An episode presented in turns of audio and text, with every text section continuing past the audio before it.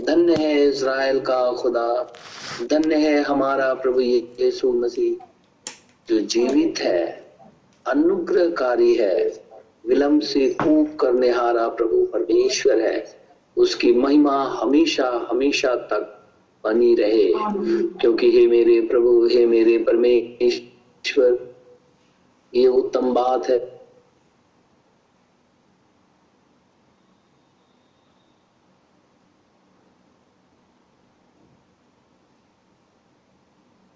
ताकि हम तेरी स्तुति करें, तेरी आराधना करें, तुझे धन्य कहें, तुझे पवित्र कहें, तेरी जय जयकार करें, होसन्ना के नारे लगाएँ और ये कहें, देखो, हमारा खुदावंद खुदा, जीवित परमेश्वर है, अनादिकाल से लेकर के अनंत काल तक विराजमान है।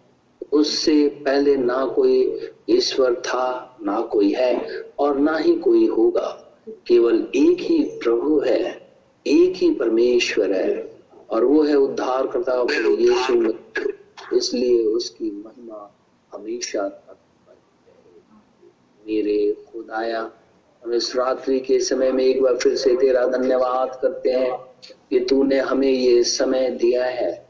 ये प्रभु मैं चाहता हूँ कि तू भी हमारे मध्य अपने लाखों फरिश्तों के साथ में वो हमारे साथ मौजूद हो, ताकि जब हम तेरी स्तुति करते हैं, हम जब हो सन्ना के नारे लगाते हैं तो ये तुझे भाए और तू धन्य और पवित्र ठहरे। हे सेनाओं के यहोवा परमेश्वर, तेरा धन्यवाद हो। हे अब्राहम, इसहाक और याकूब के प्रभु परमेश्वर, तेरा धन्यवाद हो। हे इसराइल के खुदावन, खुदा तेरा धन्यवाद हो। हमारे उद्धार करता प्रभु यीशु मसीह के सामर्थ्य नाम में तेरा धन्यवाद हो, क्योंकि तू ही प्रभु और तू ही परमेश्वर है। तेरी महिमा हमेशा तक बनी रहे। यीशु नासरी के नाम से माँगता आमीन। आइए हम परमेश्वर के वचन से डालेंगे प्रकाशित वाक्य की पुस्तक, उसका छह अध्याय।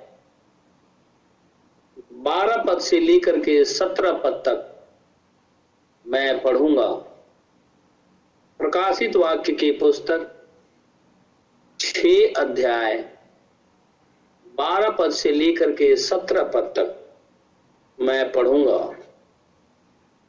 जब उसने छठवीं मोहर खोली तो मैंने देखा कि एक बड़ा भूकंप हुआ और सूर्य कंबल के समान काला। और पूरा चंद्रमा लहू के समान हो गया। आकाश के तारे पृथ्वी पर ऐसे गिर पड़े, जैसे बड़ी आंधी से हिलकर अंजीर के पेड़ में से कच्चे फल झड़ते हैं। आकाश ऐसा सरक गया, जैसा पत्र लपेटने से सरक जाता है, और हर एक पहाड़ और टापू अपने अपने स्थान से टल गया।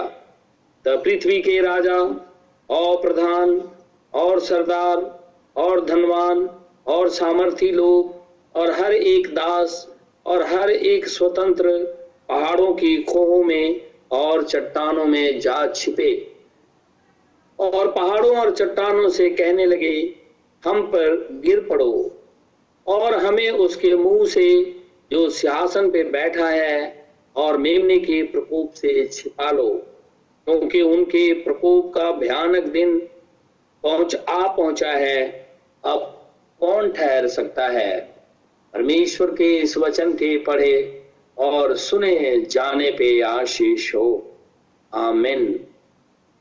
हम खुदा का बहुत शुक्रगुजार हैं इस समय के लिए जो परमेश्वर ने हमें दिया है। हम खुदावंद खुदा का इसलिए भी बहुत शुक्रगुजार है कि हम सभी जन जीवित हैं और परमेश्वर की उपस्थिति में बैठे हुए हैं। इसलिए परमेश्वर ये आदर और महिमा के योग्य है।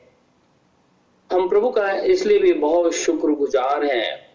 हम काफ़ी दिनों से, महीनों से हम प्रकाशित वाक्य की पुस्तक के ऊपर अध्ययन कर रहे हैं। हमने प्रकाशित वाक्य एक देखा, हमने सात कलिसिया काल देखी प्रकाशित वाक्य चार अध्याय देखा, प्रकाशित वाक्य पाँच अध्याय देखा, अब प्रकाशित वाक्य छह अध्याय के अंदर में हमने उन मोहरों को खुलते हुए देखा है।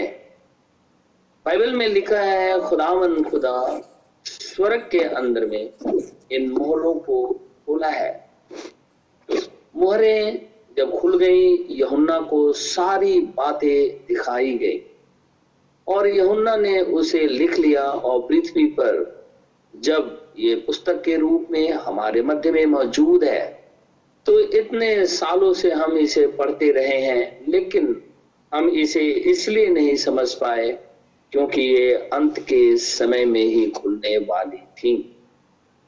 लेकिन हम प्रभु का बहुत शुक्रगुजार हैं कि हम जीवित हैं, और जब हम जीवित हैं तो इस घटना चक्र को हम अपनी आँखों से देख सकते हैं, सुन सकते हैं, बातचीत कर सकते हैं।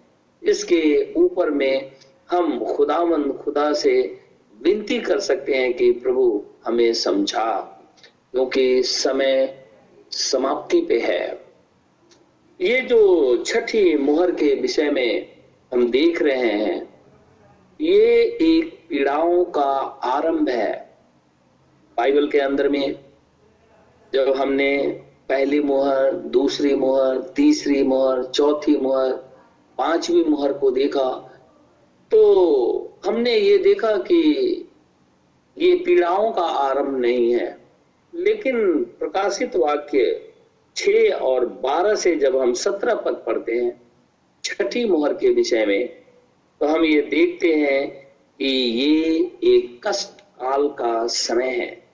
एक ऐसा कष्ट, एक ऐसी तकलीफ़, एक ऐसा पीड़ा इस पृथ्वी के ऊपर में आने वाला है, जिसके अंदर में लिखा है कि लोग भाग करके पहाड़ों के अंदर में छुप जाएँगे और पहाड़ों से कहेंगे, हमारे ऊपर में गिर पड़ो, ताकि हम मर जाएँ, क्योंकि मेमने के प्रकोप से हमें कोई बचा नहीं सकता है। हम खुदावंद खुदा का इसलिए भी बहुत शुक्रगुजार हैं कि हम जीवित रहते हुए इन सारी बातों को देख सकते हैं। इज़राइल भी जब जंगल के अंदर में चल रहा था, उन्होंने पिलर ऑफ़ फायर को, पिलर ऑफ़ क्लाउड को देखा और बाइबल कहती है कि उनके विंग के अंदर में, यानी खुदावन, खुदा के विंग के अंदर में, इज़राइल 40 साल तक चलता रहा। परमेश्वर ने एक बात कही थी इज़राइल को। खुदा ने कहा था कि जब तुम कनान देश के अंदर में पहुंचो, जो इज़राइल देश आज हम कहते हैं तो वहाँ के जो कनानी लोग हैं, हित्ती लोग हैं एमोरी लोग हैं, यबूसी लोग हैं, गिरगासी लोग हैं तो उनके तरह तुम लोग काम मत करना। अर्थात उनकी चाल चलन को ग्रहण मत करना। ना ही उनके किसी रिलीजन, जो धार्मिक चीज़ें हैं, उसको कभी ग्रहण करना। लेकिन इज़राइल को खुदा ने ये कहा था कि जब कभी भी तुम उस देश के अंदर में जाओ तो वहाँ की जातियों को उस भूमि से बाहर निकाल देना, ताकि वो जातियाँ उस भूमि के अंदर में रहने ना पाए।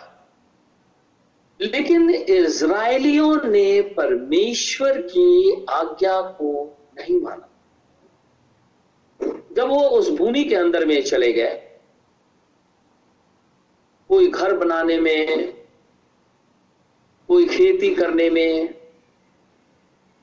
कोई भेड़ चराने में, कोई शादी विवाह के अंदर में इस रीति से लिप्त हो गया कि परमेश्वर की उन बातों को जो खुदा ने कहा था कि इन जातियों को कनान देश के अंदर में रहने मत देना, उस पर ध्यान नहीं दिया, लेकिन अपनी संसारिक सारी चीज़ों के ऊपर में ध्यान दिया और वो जातियाँ उस देश के अंदर में ठहर गए। खुदा कहता है कि अगर ये जातियों को तुम नहीं निकालोगे तो ये जातियाँ तुम्हारे पांजरों में कांटे की तरह चुभेंगी और तुम्हें बहुत कष्ट देंगे। इसराइलियों ने इस पर भी ध्यान नहीं दिया।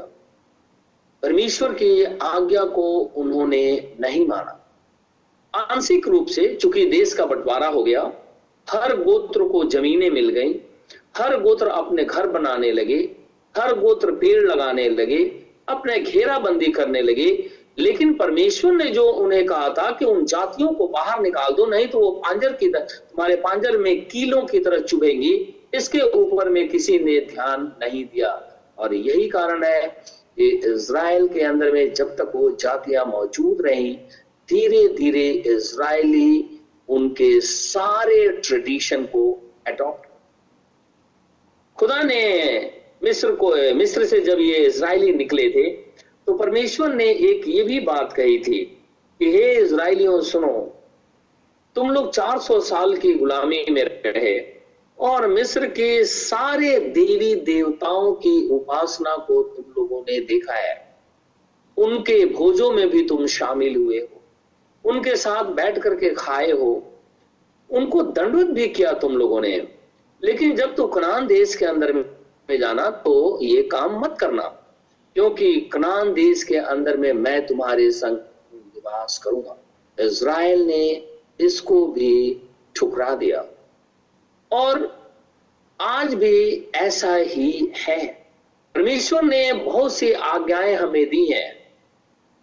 बहुत सी बातें हमें चिताई हैं, लेकिन हम उसे पूरी रीति से नकार देते हैं। बहुत बार मैंने ये बातें कही थी और हमेशा से ये बोलता रहा हूँ कि जैसे हम होली के मिनियन लेते हैं, बाइबल में लिखा हुआ है, जब यीशु मसीह इन सारी चीज़ों को कर रहा था, साथ में अंतिम भोज ले रहा था तो लिखा है कि वो उठा और अपने कमर में अंगोछे बांधे और पानी लिया और अपने चेलों के पैर धोना शुरू किया और अंगोछे से उनके पैर को भी पूछना शुरू किया। यीशु मसीह कहने लगा, मैं गुरु होकर के तुम्हारे पैर हूँ। को भी चाहिए कि तुम लेकिन आज हमारे चर्चे इसको अडॉप्ट नहीं करती। यीशु मसीह का कमांडमेंट है। यीशु मसीह ने ये बात कही थी अपने चेलों चेले जब तक अपोस्टल्स थे और या इज़राइल से बाहर निकल करके उन्होंने भी प्रीचिंग की, सुसमाचार आया तो इन बातों को वो करते रहे हैं। लेकिन जैसे ही वो इस दुनिया वैसे ही सारे लोग इस चीज़ों को छोड़ दिया अपने अपने तरीके से सब कुछ इन्होंने अडॉप्ट कर लिया, जैसे कि इज़राइल ने किया था। लेकिन खुदा कहता है इसराइलियों को कि अगर तुम लोग मेरी बात को नहीं मानोगे तो मैं इस देश में, मैं तुम्हें रहने नहीं दूँगा।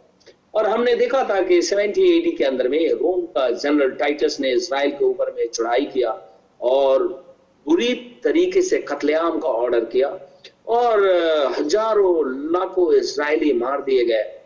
उसके बाद शहरपना को उसने जला दिया और बाद में मुस्लिम इन्वेडर उसके ऊपर में चढ़ाई किए और जहाँ पे परमेश्वर का मंदिर था, जो यरूशलेम मंदिर था, वहाँ पे उन्होंने एक मस्जिद बना दी, जिसे उमर की मस्जिद कहते हैं। आज भी वो वहीं पे मौजूद है। लेकिन 1967 के अंदर में जब इसराइल थोड़ा अच्छी स्थिति में आया उन्होंने यरूशलेम के उस क्षेत्र पे अटैक किया। और उन उन लोगों ने, यानी यहूदियों ने उस ज़मीन को छीन लिया और उसको अपने कब्जे में कर लिया। लेकिन उसी दरमियान में जो दुनिया के लोग थे, उन्होंने हो हल्ला मचाना शुरू किया। तो वो रुक गए, लेकिन अभी भी वो मस्जिद वहीं पे विराजमान है। और ये सारी बातें इसलिए नहीं हुई क्योंकि ये पॉलिटिकल चीज़ है, लेकिन इसलिए हुई क्योंकि खुदावंद खुदान की ये बातें पूरी होती हैं। और वो उमर के मस्जिद आज भी वहीं पे मौजूद है। अक्सर हमने देखा होगा इसराइल को कि इसराइल का जो नॉर्दर्न वॉल है, वो पुरानी वॉल है, जो कि सुलेमान के समय से। और इसराइली वहाँ जाते हैं, उसके सामने झुकते हैं, पर्ची पे कुछ लिखते हैं, दीवार के अंदर में वो लोग डाल देते हैं और झुक करके ऐसे दंडवत करते हैं। और वो खुदा से यही मांगते हैं कि, हे प्रभु, हम जो इसराइली लोग हैं, हमारे ऊपर में दया कर ताकि हम इस लैंड के अंदर में, जो कि हमारे पूर्वजों ने यहाँ पे मंदिर बनाया था, तेरी उपासना की, हम भी वही मंदिर बनाना चाहते हैं। अब वो समय धीरे धीरे आ रहा है। अब बोलेंगे कैसे? जैसे ही अन्य जाति, कलिसिया, यीशु मसीह के अंदर में संपूर्ण रीति से चली जाएगी। रोमियो ग्यारह पच्चीस पूरा हो जाएगा। और वैसे ही परमेश्वर का आत्मा इज़राइल से बातचीत करने लगेगा। इज़राइल के अंदर में दो गवाह होंगे, जो प्रकाशित वाक्य ग्यारह में लिखा हुआ है, और वहाँ जाकर के वो यीशु मसीह के विषय में प्रचार करेंगे।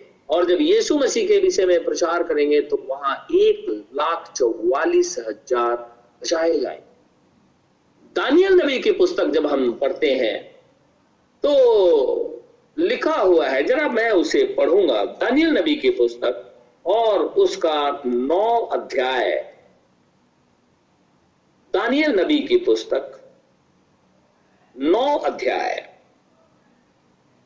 दानियल नबी की पुस्तक नौ अध्याय, एक पद से लेकर के और उन्नीस पद तक जो बाइबल में बातें लिखी हुई हैं, दानियल खुदा के सामने रो रहा है, गिड़गिड़ा रहा है, प्रार्थना कर रहा है कि हमारे पूर्वजों ने खुदा तुझे छोड़ दिया और उसकी वजह से सत्तर साल की गुलामी हमें दी गई। लेकिन वो गुलामी का समय अब खत्म होने पे है। प्रभु, अब हमारी सुधि लेगा। ये कह कह करके दानियल जो है, खुदा से विनती कर रहा है। जब ये प्रार्थना कर रहा था, उसी घड़ी लिखा है, खुदा की तरफ़ से जिब्राइल दानियल के पास आया। और जब आया तो हम पढ़ेंगे कि वो क्या कहता है? बीस पद से कुछ पद तक मैं पढ़ूँगा। लिखे, इस प्रकार मैं प्रार्थना करता और अपने और अपने इज़राइली जाति भाइयों के पाप का अंगीकार करता हुआ, अपने परमेश्वर यहोवा के सन्मुख, उसके पवित्र पर्वत के लिए गिड़गिड़ा कर विनती करता ही था।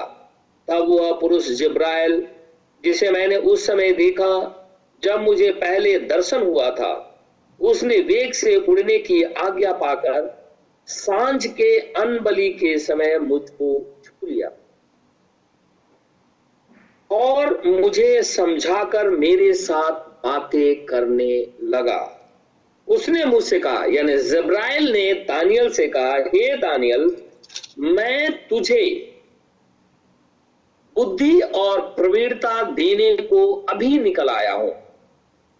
जब तू गिड़गिड़ाकर विनती करने लगा, तब ही इसकी आज्ञा निकली। इसीलिए मैं तुझे बताने आया हूँ, क्योंकि तू अति प्रिय ठहरा है, इसलिए उस विषय को समझ ले और दर्शन की बात का अर्थ जान ले। चौबीस पद, तेरे, अर्थात इज़राइल, ये यहूदी है, दानियल। कहता है, तेरे लोगों और तेरे पवित्र नगर के लिए सत्तर सप्ताह ठहराए गए हैं। तेरे लोगों के लिए, यानी यहूदियों के लिए और पवित्र नगर, अर्थात यरूशलेम के लिए होली सिटी है वो। तो कहता है, तेरे लोगों और तेरे पवित्र नगर के लिए सत्तर सप्ताह ठहराए गए हैं। कि उनके अंत तक, यानी सत्तर सप्ताह के अंत तक अपराध का होना बंद हो और पापों का अंत और अधर्म का प्राश्चित किया जाए और युग युग की धार्मिकता प्रकट हो और दर्शन की बात पर और भजद्वारी पर छाप दी जाए और परम पवित्र का अभिषेक किया जाए। इसलिए यह जान और समझ ले कि यरूशलेम को फिर बसाने की आज्ञा के निकलने से लेकर अभिषिक्त प्रधान के समय तक सात सप्ताह बीतेंगे, यानी सेवन वीक्स बीत जाएँगे। खुसरू राजा के समय में दारा मादी के समय में एक ऑर्डर निकला, क्योंकि बाबुल के अंदर में थे, गुलामी में। ऑर्डर निकला कि इज़राइल को आज़ाद किया जाता है गुलामी से, अब वो जाएँ और जाकर के यरूशलेम के अंदर में मंदिर का निर्माण करें। क्योंकि नबुकत नेजर राजा ने उस मंदिर को फूक दिया था और सारे पात्र को उठा करके बाबू लेके चला गया। अब ये ऑर्डर निकला तो लिखा है कि जो ऑर्डर निकला, जिसके अंदर में एजरा है नहमिया है यर्मिया है दानियल है, ये सारे जो लोग उस समय थे बंधुआई के अंदर में, ये सारे वहाँ से चले यरूशलेम मंदिर बनाने के लिए। तो लिखा हुआ है कि जिस दिन से राजा ने आज्ञा निकाली, उस दिन से लेकर के और ये प्रधान तक सात सप्ताह बीत गए। सेवन वीक बीत गए। उसके बाद कहता है, मैं डैनियल का सेवेंटी वीक प्रीच नहीं कर रहा, मैं थोड़ी सी इसके ऊपर मैं बातचीत करूँगा। जब खुदावंद खुदा कभी मौका देगा तो ये सेवेंटी वीक ऑफ़ डैनियल के विषय में जो बातचीत करूँगा। लिखा हुआ है कि सात सप्ताह बीतेंगे, फिर बासठ सप्ताहों के बीतने पर चौक और खाई समेत वह नगर कष्ट के समय में फिर बसाया जाएगा। तो बासठ, यानी सिक्सटी टू प्लस सेवन कितना होता है? सिक्सटी नाइन वीक्स लिखा है सिक्सटी नाइन वीक्स खत्म हो कैसे? लिखा है, जब से राजा ने आज्ञा दी, सात सप्ताह बीत गए। उसके बाद में लिखा है, वो नगर कष्ट के समय में दोबारा रिकंस्ट्रक्ट होगा। और वो हो गया। क्योंकि उस वहाँ पे उन लोगों ने आकर के नहमिया एजरा और यर्मिया दानियल ये सारे लोग जो उस समय थे जकरिया का वर्णन जहाँ पे लिखा हुआ है ये सारे लोग आकर के उन्होंने मंदिर का निर्माण किया। तो सात भी बीत गया और बासठ भी बीत गया। आ, कितने हो गए? Sixty nine. अब बच गया वन वीक। एक सप्ताह इसराइल के लिए बच गया। आगे देखिए क्या लिखा है, उन बासठ सप्ताहों के बीतने पर अभिषिक्त पुरुष काटा जाएगा। सात सप्ताह पहले बीत गया, बासठ सप्ताह बीत गया तो सात और बासठ सिक्सटी नाइन सिक्सटी नाइन सप्ताह के बाद में एनॉइंटेड पीपुल जो जीसस क्राइस्ट है, तथा उसको काट दिया गया। एक हफ़्ता, यानी मध्य में काटा गया। लिखा है अनोइंटेड पीपल जो है, जो यीशु मसीह है, उसको उन लोगों ने वध कर दिया। हमने पिछले दिन लुका के अंजील में देखा था।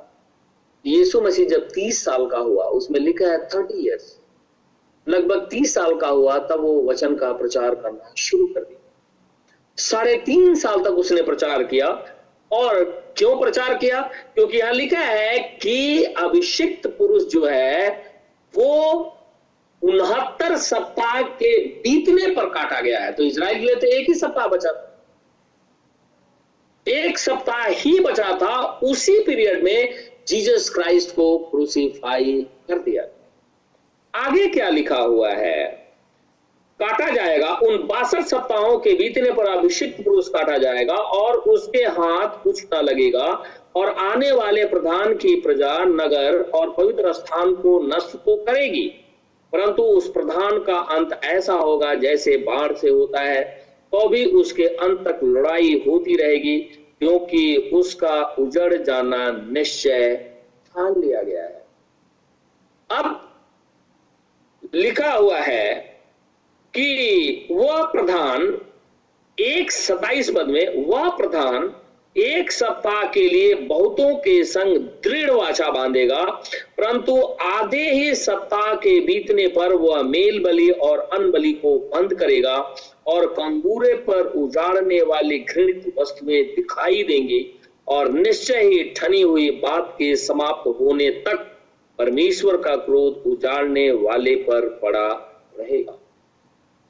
लिखा है, आधे सप्ताह, उनसठ हो गया उनहत्तर हो गया, एक सप्ताह बच गया, एक सप्ताह के लिए वाचा बांधा, उसके बाद में मिडिल में आते ही, यानी साढ़े तीन साल के अंदर में ही, लिखा है, मसाया को काट दिया गया, अब इज़राइल के लिए केवल साढ़े तीन साल बचे हुए हैं।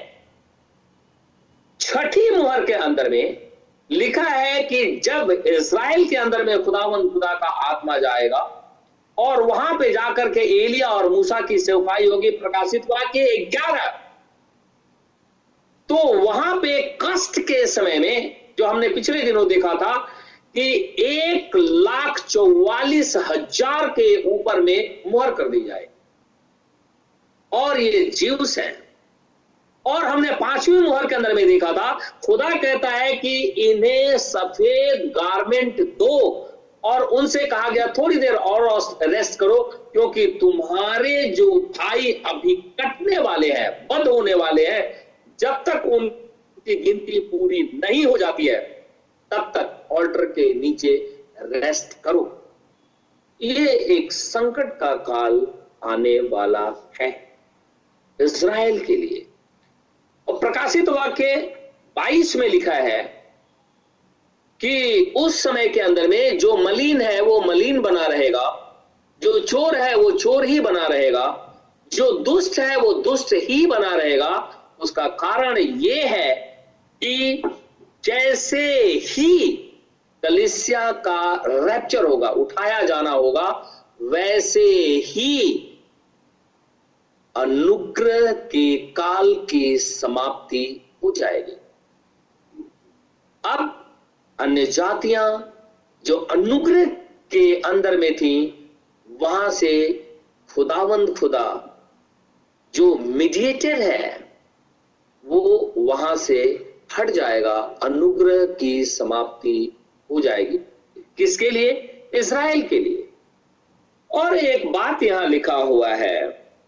कहता है, कंगूरे पे उजाड़ने वाली घृणित वस्तुएँ दिखाई देंगे और निश्चय ही ठनी हुई बात के समाप्त होने तक परमेश्वर का क्रोध उजाड़ने वाले पे पड़ा रहेगा। ये घृणित वस्तु जो है, जो उजाड़ने वाली है, भाई ब्रेनम कहते हैं इस बात को बड़े अच्छे तरीके से।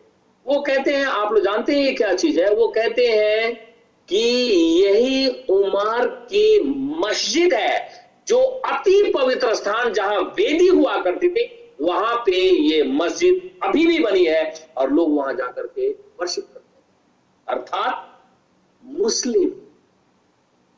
तो अति पवित्र स्थान जहाँ पे वेदी यहोवा के लिए चढ़ाई जाती थी, सारे बलियाँ वहाँ चढ़ाई जाती थी, अब वहाँ पे उमार की मस्जिद है। तो ये उजाड़ने वाली घृणित वस्तु उसी जगह पे अभी तक विद्यमान है। और ये हटेगी। कैसे? लिखा है, बाइबल में हम आगे देखेंगे। कहता है, एक भूकंप होगा। उस भूकंप के अंदर में कहता है, ये पूरी तरीके से ध्वस्त हो जाए। और इज़राइली जो है, वहाँ पे खुदा के लिए मंदिर बनाएँगे। एक वर्ष में थोड़ा और आगे पढ़ूँगा। ये घृणित वस्तु कोई और नहीं, उमर की मस्जिद है। और मैं निकालूँगा इसी दानियल नबी की पुस्तक और उसका ग्यारह अध्याय, दानियल नबी की पुस्तक ग्यारह अध्याय। तीस और इकतीस पद पढ़ता हूँ। लिखा है, क्योंकि कीतियों के जहाज़ उसके विरुद्ध आएँगे और वह उदास होकर लौटेगा और पवित्र वाचा पर चिढ़कर अपनी इच्छा पूरी करेगा। और लौटकर पवित्र वाचा के तोड़ने वालों की सुधि लेगा। तब उसके सहायक खड़े होकर दृढ़ पवित्र स्थान को अपवित्र करेंगे और नित्य होम बलि को बंद करेंगे। वे उस घृणित वस्तु को खड़ा करेंगे जो उजाड़ करा देती है। तो अति पवित्र स्थान होली लैंड के अंदर में जो ज्यूस टेंपल था, जिसको कि सबसे पहले सुलेमान राजा ने बनवाया था, उसी जगह के ऊपर में आज उमर की मस्जिद खड़ी हुई। बाइबल कहती है, घृणित वस्तु है। लोग वहाँ पे खड़ा करते रहते और ये घृणित वस्तु जब तक वहाँ रहेगी लिखा हुआ है, तब तक ये आत्मा, जो दुष्ट आत्मा है, उसकी वर्शिप लोग करते रहेंगे। खुदा ने इसीलिए कहा था इसराइलियों को कि हे इसराइल, सुन, जब तू कनान देश के अंदर में पहुँचे तो वहाँ की सातों जातियों को निकाल देना। लेकिन जैसे वो प्रोमिस लैंड के अंदर में गए वैसे ही उन लोगों ने उनके साथ में समझौता कर लिया। उनकी बेटियों से शादी करने लगे। उन जातियों को निकाला नहीं, परमेश्वर की आज्ञा को छोड़ दिया क्योंकि वो कनान में आ गए। और खुदा ने बोला था कि ये तुम्हारे पांजरों में कील की तरह चुभेगी।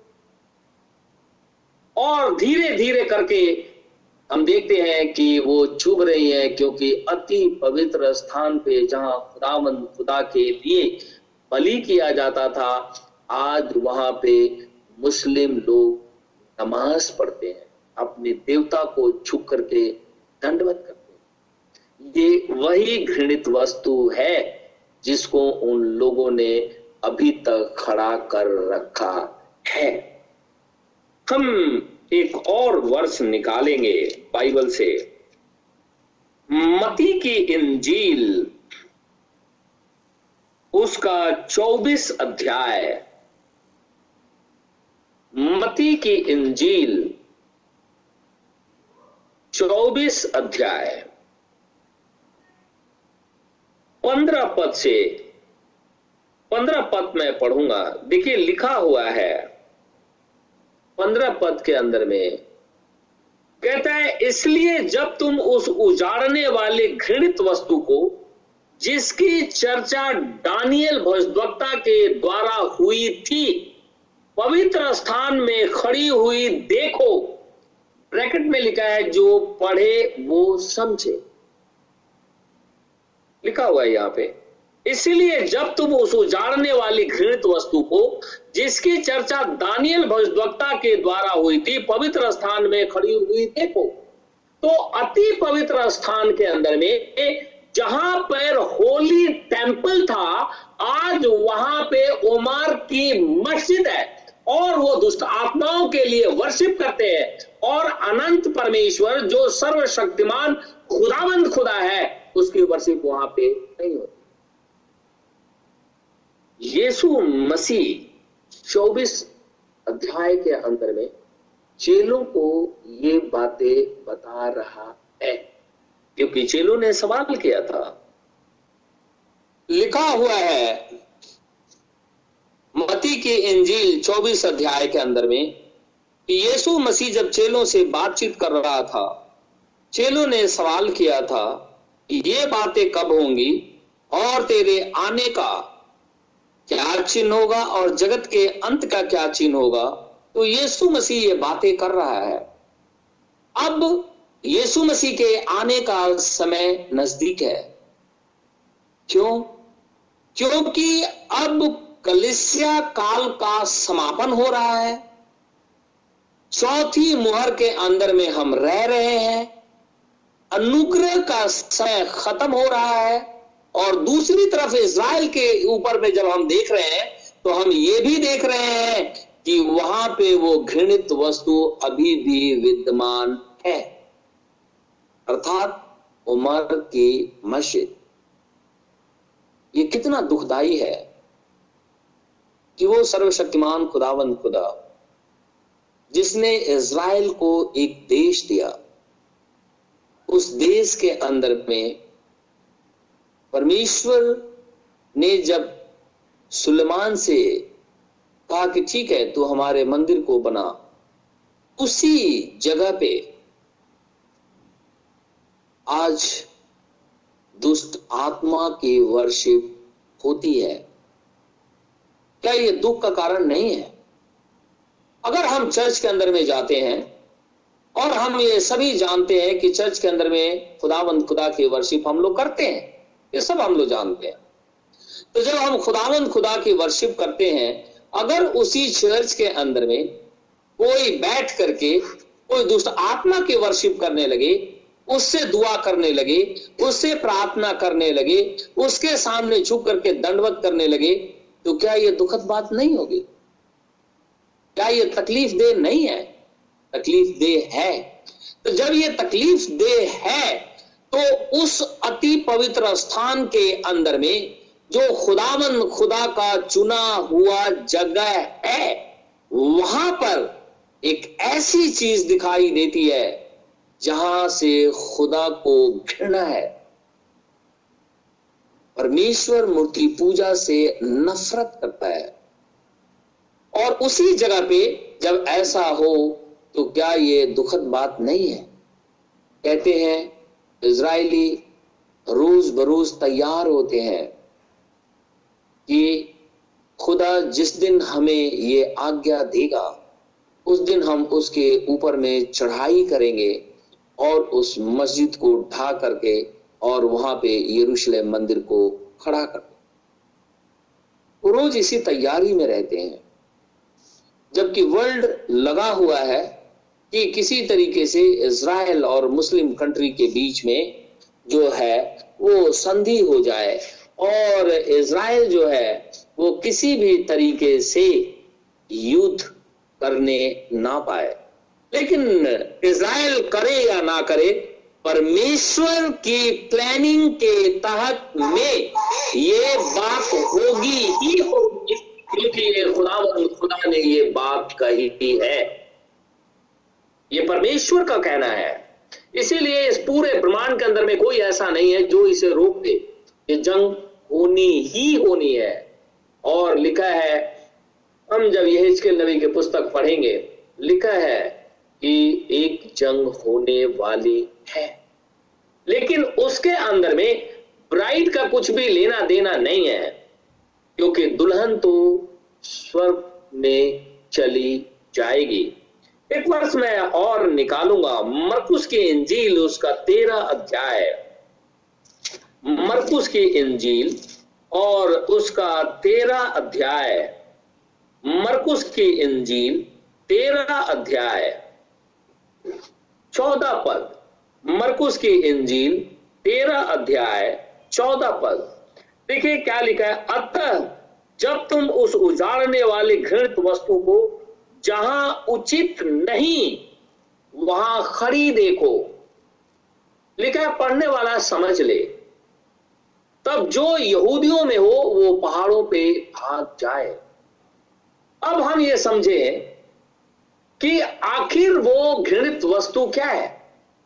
तो मैंने कहा कि वो घृणित वस्तु कुछ और नहीं उमर की मस्जिद है।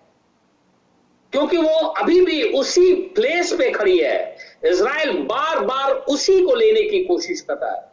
पिछले दिनों, यानी वो 2010 या 11 के अंदर में इसराइल ने एक बार कोशिश किया था कि उस मंदिर को ध्वस्त कर दे, उस मस्जिद को उड़ा दे।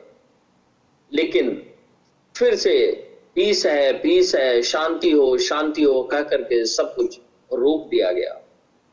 लेकिन खुदावन खुदा का वचन कहता है कि जैसे ही अन्य जातियों का समय पूरा होगा, वैसे ही परमेश्वर जब इज़राइल की तरफ़ टर्न करेगा, अपने बच्चों की सुधी लेगा तो जब खुदाबंद खुदा अपने बच्चों की सूदी लेगा और इज़राइल के मध्य में वो खड़ा हो जाएगा तो वैसे ही इज़राइली उस जगह को खाली कर लेंगे या तोड़ करके रख देंगे और वहाँ पे खुदाबंद खुदा के लिए वर्शिप करेंगे। मेल बलि, अन बलि और जितनी और बलियाँ हैं वो चढ़ाएँगे और परमेश्वर की लिखा है, सो जब तुम उस उजाड़ने वाली घृणित वस्तु को, जहाँ उचित नहीं, लिखा है, वहाँ उचित नहीं है कि उस प्लेस के अंदर में एक घृणित वस्तु खड़ी हो और वहाँ पे उसके लिए वर्षिप की जाए। कहता वहाँ खड़ी देखो, पढ़ने वाला समझ ले। हमने पढ़ा है। अभी दानियल नबी की पुस्तक में हमने देखा। मती की इंजील में भी देखा। मरकुस की इंजील में भी लिखा हुआ है और लुका की इंजील में भी लिखा हुआ है और ये तीनों इस बात की गवाही देते हैं कि वो जगह जहाँ पर ये चीज़ें पाई जाती हैं, वहाँ पे खुदावंद खुदा कभी भी उसे पसंद नहीं करता है। लुका की इंजिल 21 अध्याय 20 पद में लिखा हुआ है। कहता है, जब तुम यरूशलेम को सेनाओं से घिरा हुआ देखो तो जान लेना कि उसका उजड़ जाना निकट है। अर्थात ट्रिबुलेशन जिसे बोलते हैं, एक पीड़ा का जो समय है, वो इज़राइल के लिए शुरू हो जाएगा। क्यों? क्योंकि सेवेंटी वीक ऑफ़ डानियल का जो साढ़े तीन साल अभी बचा हुआ है, वो पीड़ा का समय है। और वो इज़राइल के लिए है। इज़राइल इतना ज़्यादा कष्ट के अंदर में होगा, इतनी तकलीफें होगी, क्योंकि वहाँ जंग भी हो सकता है उस जगह के लिए। इज़राइल तकलीफ़ में रहेगा। लेकिन बाइबल में लिखा है, खुदा उनकी सुधि लेगा। और जैसे ही सुधि लेगा, वैसे इस घृणित वस्तु को उठा करके वो फेंक दे उसका फेंका जाना, वहाँ पे मंदिर का बनना तय है। जैसे मैंने कहा कि अक्सर लोग बातें करते हुए देखते हैं, सुनते हैं और कहते हैं इसराइल रोज बरोज तैयार होता है कि हम इसको वहाँ से उखाड़ करके अक्सर हमने देखा है कि झगड़ा होता रहता है इसराइल और मुस्लिम वर्ल्ड उसका कारण यही है, क्योंकि जब तक वो उजाड़ने वाली वस्तु वहाँ पे बनी रहेगी, तब तक परमेश्वर की वर्षिप वहाँ पे नहीं होगी। और जब परमेश्वर की वर्षिप वहाँ पे होगी तो उजाड़ने वाली वस्तु वहाँ से बाहर निकल दी जाएगी। जब उनको बाहर निकालने का एक ही तरीका है, परमेश्वर स्वयं पृथ्वी के ऊपर में खड़ा हो जाएगा अपने बच्चों के साथ में। लेकिन इससे पहले कलिसिया का स्वर्ग हो जाएगा। इसीलिए जो छठी मुहर है, वो कष्ट काल का समय है। और इसराइल के लिए केवल साढ़े तीन साल बचे हुए हैं। हमारा समय समाप्त हो रहा है।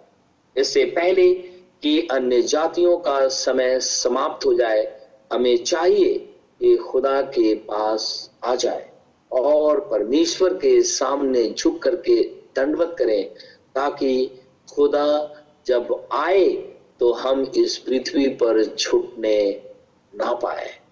परमेश्वर हम सबको आशीष और बरकत दे। आमिन। दुआ करेंगे। प्रभु परमेश्वर, हमारे उद्धार करता प्रभु यीशु मसीह, तू जो था, जो है और जो आने वाला है, तेरी स्तुति, महिमा प्रशंसा बड़ाई हमारी ज़िंदगी से हमेशा होती रहे। मेरे प्रभु, मेरे परमेश्वर, हम तेरा धन्यवाद करते हैं कि तूने हमें ये जीवन दिया है। मैं चाहता हूँ खुदा कि तू सदैव हमारे संग बना रहा और हमसे बातचीत कर। मेरे खुदावंद खुदा, विनती और प्रार्थना करता हूँ ये कोरोना वायरस जो फैल गया है, लाखों लाख लोग प्रभु मर गए लाखों मरने के कगार पे हैं। ऐसे संकट की घड़ी में मैं चाहता हूँ कि अपने बच्चों की सुधी ले, जो हॉस्पिटल के अंदर में काम करते हैं, जो किसी और रोजी रोज़गार के लिए घर से बाहर निकलते हैं या अपनी जरूरतों को पूरा करने के लिए, या किसी से मिलने जुलने के लिए जब घर से बाहर निकलते हैं, मैं चाहता हूँ ऐसी परिस्थितियों के अंदर में खुदा अपने दूतों को हमारे निमित्त आज्ञा दे, ताकि वो हमें चारों तरफ़ से घेरे रहे, ताकि ये वायरस हमारे शरीर को छूने ना पाए। मेरे जीवित खुदा, तू ऐसा कर, ताकि इससे तेरी महिमा प्रकट हो। मेरे खुदावंद खुदा, प्रार्थना करता हूँ इज़राइल पे रहम कर, यरूशलेम की शांति की प्रार्थना करता हूँ। क्योंकि हे प्रभु, देख, ये वही तेरा नगर है जहाँ तू कहता था कि मैं यहाँ पे निवास करूँगा। लेकिन उस क्षेत्र के अंदर में आज भी उजाड़ने वाली वो घृणित वस्तु वहीं खड़ी हुई है। और तूने ये बात कही है कि उसको उजड़ जाना निश्चय ठान लिया गया है। उस समय आने को है। मैं चाहता हूँ खुदा, तू उनके ऊपर रहम कर। हमारे दिल्ली शहर पे दया कर। हमारे देश के ऊपर दया कर। वरन संपूर्ण मानव जाति के ऊपर में दया कर, ताकि लोग कोरोना वायरस से बचाए जाए। मर्ज़ी तेरी पूरी हो। प्रार्थना अपने उद्धार का यीशु नासरी के नाम से माँगता हूँ, इसे इसी घड़ी पूरा कर। आमीन। ऐ हमारे बाप, तू जो स्वर्ग में है, तेरा नाम पाक माना जाए। तेरी बादशाहत आए। तेरी मर्ज़ी जैसे स्वर्ग में पूरी होती है, ज़मीन पर भी हो। हमारे रोज की रोटी आज हमें दे। जिस प्रकार हम कसूरवारों को माफ़ करते हैं, तू भी मेरे कसूरों को माफ़ कर। हमें अजमाइश में न पड़ने दे, परंतु बुराई से बचा, क्योंकि बादशाहत कुदरत और जलाल हमेशा तेरे हैं। आमीन।